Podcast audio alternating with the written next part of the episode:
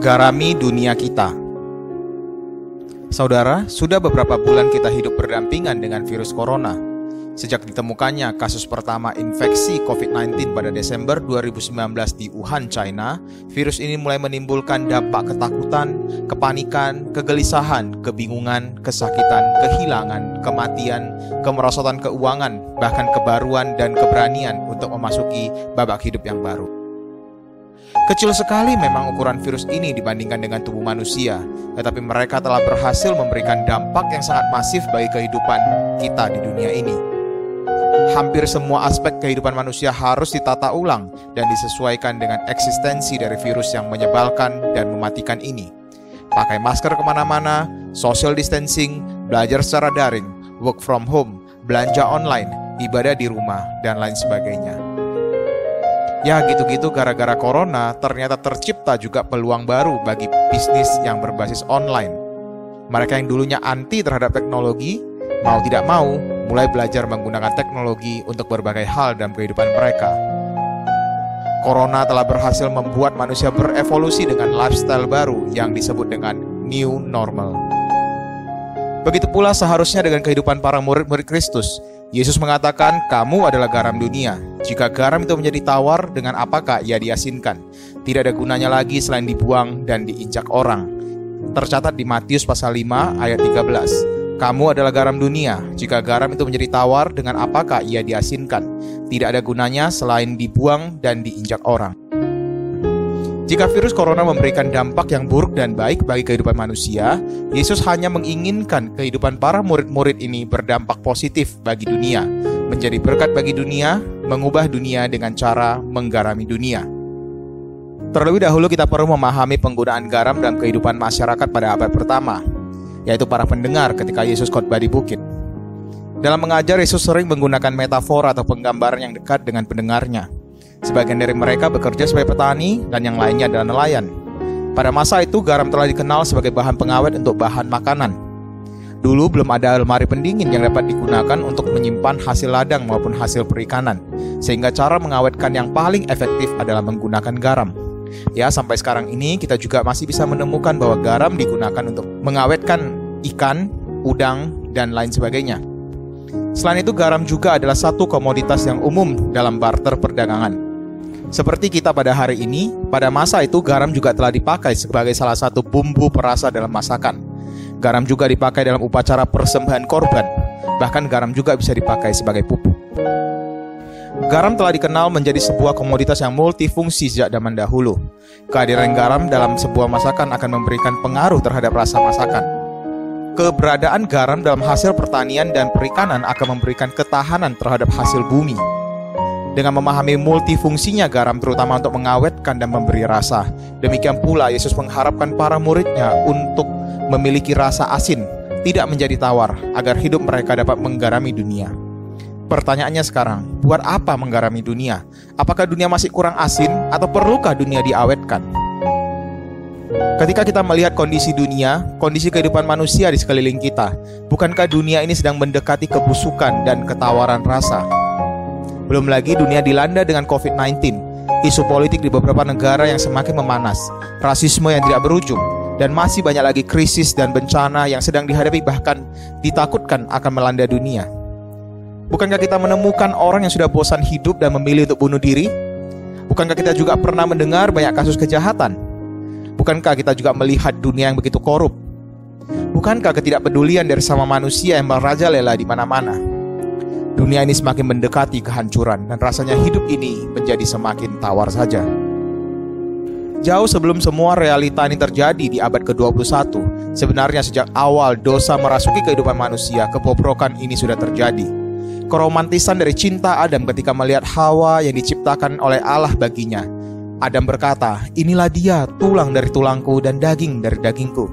Tetapi ketika Adam sudah jatuh dalam dosa, kata-kata romantis itu berubah menjadi amarah dan Adam menyalahkan Hawa. Adam melemparkan kesalahan pada Hawa ketika ditanya oleh Tuhan, apakah dia memakan buah yang dilarang itu. Kemudian kita juga melihat kisah pembunuhan saudara kandung. Habel dibunuh oleh Kain, saudara kandungnya sendiri. Di dalam Alkitab kita masih bisa lagi menemukan banyak kisah yang menunjukkan betapa efek dosa telah membuat dunia ini menjadi tawar dan busuk. jika sejarah kehidupan manusia ini diteruskan, yang dapat dirasakan dan disaksikan adalah semakin bengis dan jahatnya manusia berdosa. Untuk mengatasi ketawaran dan kebusukan yang dialami oleh dunia ini, Allah menawarkan sebuah solusi jitu, yaitu melalui salib. Permasalahan dosa diselesaikan dan dituntaskan oleh Allah sendiri dengan mengorbankan anaknya yang tunggal di atas kayu salib. Tanpa karya salib Yesus, tidak pernah akan ada solusi yang mujarab yang dunia dapat tawarkan untuk memulihkan kondisi yang tawar dan busuk ini. Murid-murid Yesus adalah orang-orang yang telah merasakan pembebasan dari kuasa dosa melalui karya salib. Seorang murid Kristus adalah seorang yang telah merasakan asin dan nikmatnya kasih kerajaan surga. Oleh karena itu, Yesus memanggil murid-muridnya untuk menjadi garam dunia. Menjadi garam dunia berarti memiliki kehidupan dari seorang anak Allah yang berdampak dan berpengaruh terhadap orang lain dengan membawa berita baik dari kerajaan surga kepada dunia untuk mencegah dunia dari kebusukan dan memberikan rasa enak terhadap dunia melalui hidup kita. Dunia yang telah kehilangan kasih ini membutuhkan kasih Allah yang menyelamatkan mereka dari kuasa dosa. Seorang murid Kristus dituntut untuk tidak menikmati rasa asin itu sendiri, tetapi dapat melebur ke dalam dunia ini untuk membawa rasa asin yang telah dimilikinya untuk berbagi kepada dunia. Sambil membagikan rasa asin itu, seorang murid Kristus juga harus sambil menjaga identitas dirinya, yaitu rasa asin yang dia miliki. Ya benar, seorang murid Kristus yang telah memiliki rasa asin perlu terus untuk menjaga diri agar tetap asin. Bukankah garam yang tidak asin tidak lagi bernama garam? Butiran-butiran putih halus dapat dinamakan garam karena ia memiliki rasa asin. Jika rasanya manis, namanya gula. Namun jika tidak berasa, tidak asin, tidak manis, namanya bukan garam, bukan pula gula, namun hanya butiran yang tidak berguna. Bagian perkataan Yesus yang saya bacakan tadi mengatakan bahwa garam yang tidak ada gunanya lagi tinggal dibuang dan diinjak orang. Kita tidak dapat memahami bagian perkataan ini dengan membayangkan garam yang diproduksi pada abad ini. Garam yang kita pakai sekarang ini memang akan larut dan hancur menyatu dengan makanan atau benda yang kita awetkan. Konteks perkataan Yesus ini harus ditempatkan pada kebiasaan pada masa itu. Dalam kondisi orang Yahudi abad pertama, garam mereka peroleh dari laut mati, Berbeda dengan teknologi sekarang, kita dapat memperoleh garam murni yang biasa kita kenal dengan garam dapur. Namun pada masa itu, garam yang mereka dapatkan masih bercampur dengan mineral dan zat-zat lainnya. Pada saat dilarutkan ke dalam air pada waktu memasak, bagian yang mengandung garam sering kali akan larut terlebih dahulu, sehingga hanya tersisa zat atau mineral lainnya. Jika ini yang terjadi, semua sisa mineral itu sudah tidak berguna lagi sisa tersebut akan dibuang ke tengah jalan dan diinjak orang. Itulah yang dimaksudkan oleh Yesus dengan garam yang tawar, yang adalah sisa dari zat-zat yang bukan termasuk garam. Zat-zat ini tidak berfungsi lagi sama sekali. Yah, tinggal disisihkan dan dibuang saja. Rasa asin dari murid-murid Yesus hanya dapat dipertahankan jika murid tersebut terus melekatkan diri dengan sumber rasa asin, yaitu Yesus sendiri, melalui serangkaian latihan rohani berdoa, membaca firman, berpuasa, pujian penyembahan, ibadah, dan lain sebagainya yang dilakukan dengan hati yang tertuju kepada Allah. Hanya dengan cara demikian, para murid dapat terus memiliki rasa asin untuk menggarami dunia. Tanpa memiliki keterhubungan dengan sumber rasa asin itu, seorang murid akan menjadi tawar, bahkan bisa jadi makin membusuk bersama dengan dunia. Kamu adalah garam dunia. Inilah perkataan Yesus. Kata kamu pada bagian ini dalam teks asli Alkitab bahasa Yunani adalah dalam bentuk jamak. Bentuk jamak menandakan bukan hanya satu, melainkan banyak. Artinya panggilan Yesus ini adalah bagi semua orang yang mau menjadi murid-murid Yesus tanpa terkecuali. Tidak ada murid yang boleh mengatakan saya tidak mampu, berikan kepada saudara saya saja. Di balik perkataan ini, kita juga memaknai bahwa Yesus sedang memberikan sebuah semangat menunjukkan optimismenya bahwa dia yakin saya dan kamu dapat berfungsi sebagai garam dunia. Segala kelemahan yang kita miliki bukan menjadi penghalang untuk dipakai oleh Yesus agar dapat memberikan rasa asin bagi orang lain. Setiap orang Kristen dipanggil untuk memberikan pengaruh bagi dunia ini, memengaruhi kehidupan bermasyarakat dan bernegara. Keadaan orang Kristen dalam bidang pendidikan, ekonomi, budaya, politik, kesehatan, dan sebagainya dapat menjadi garam ketika mereka memberikan dampak yang dapat memperbaiki kehidupan orang lain, meningkatkan kesejahteraan, menjadi berkat, bukan batu sandungan bagi orang lain. Ketika kehadiran seorang Kristen membawa atmosfer yang berbeda, di saat itulah garam yang ia bawa telah mengasinkan dunia.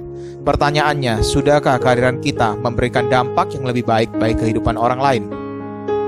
Saya pernah mendengar cerita dari seorang sapam yang non-Kristen yang berkata bahwa ia betapa kagum dengan seorang komandannya yang adalah seorang Kristen.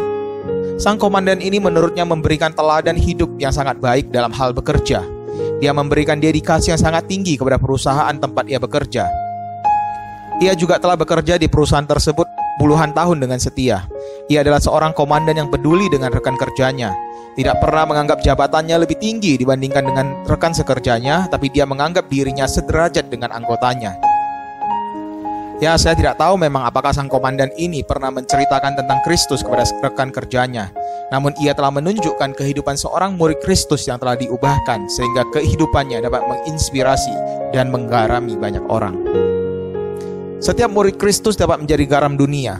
Kenalilah di mana Tuhan ingin kita menggarami dunia. Ada ibu rumah tangga yang dipanggil menjadi garam dunia di rumahmu, ataupun di tempat anakmu bersekolah, ataupun di komunitas ibu-ibu di mana Anda bergabung di dalamnya. Ada yang dipanggil menjadi garam dunia di tempat ia bekerja. Ada yang Tuhan tanamkan kerinduan untuk menyebarkan rasa asin melalui media sosial sebagai influencer, youtuber, instagramer, ada yang Tuhan panggil untuk menjadi orang yang dapat melatih orang lain menjadi garam dunia, dan masih banyak lagi. Tuhan mau pakai saya dan kamu yang telah menikmati rasanya kerajaan surga itu untuk bisa menggarami dunia, di mana pun dan kapan pun kita berada. Siapkah kita?